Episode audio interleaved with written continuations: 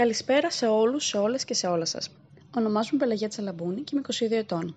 Σπουδάζω νομική στο Αριστοτέλειο Πανεπιστήμιο της Θεσσαλονίκης και φέτος έχω την χαρά να διατελώ ως αντιπρόεδρο στον τομέα του ΣΤΕΠ της Έλσα Αρχικά, θα ήθελα να ξεκαθαρίσω τι είναι το STEP σε όλους αυτούς που μας ακούνε, γιατί πρόκειται για μια συχνή απορία των νέων μελών μας.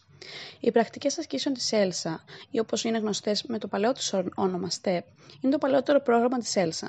Η πρακτική αυτή άσκηση παρέχει στους φοιτητές της νομικής και στους νέους δικηγόρους νομική εργασιακή εμπειρία.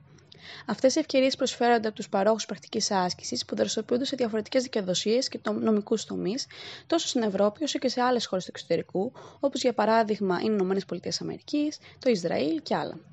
Οι ασκήσεις ΕΛΣΑ διοικούνται από την ΕΛΣΑ, η οποία περιλαμβάνει η συγκεκριμένη διοίκηση, τη λήψη και επαλήθευση όλων των τύπων προδιαγραφών πρακτικής άσκησης που υποβάλλονται από τους παρόχους πρακτικής άσκησης, την πρόθεση των κοινών θέσεων πρακτικής δύο φορές το χρόνο, την επαλήθευση όλων των τύπων αίτησης που υποβάλλονται από τους ετούντες, την άμεση επικοινωνία με τους παρόχους πρακτικής άσκησης και τους ετούντες, καθώς και τη διευκόλυνση αρχικής επαφής μεταξύ τους, αλλά και τη βοήθεια στους εκπαιδευμένους πριν και κατά τη διάρκεια της πρακτικής άσκησης.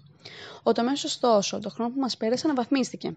Αυτό σημαίνει ότι πλέον στον τομέα ανήκει και το professional development, δηλαδή επαγγελματική κατάρτιση των φοιτητών και μελών του σωματείου μας, μέσα από σεμινάρια σε στυλ workshop, μέσα από την άμεση επικοινωνία με καταξιωμένους επαγγελματίες του χώρου και όχι μόνο.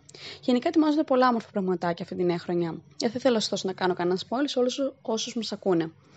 Αν λοιπόν είστε επικοινωνιακοί, γιατί πιστέψτε με πως ο συγκεκριμένος είναι ένας από τους πιο εξωστρεφείς τομείς του σωματείου μας, Σας αρέσει να έρχεστε σε επαφή με ανθρώπους από άλλα πολιτισμικά περιβάλλοντα και γενικά να ζητείτε έναν τρόπο να βελτιωθείτε στον επαγγελματικό τομέα, τότε δεν έχετε παραδηλώσετε ως ειδικός συνεργάτης στον τομέα μου. Σε ευχαριστώ πολύ που με ακούσατε.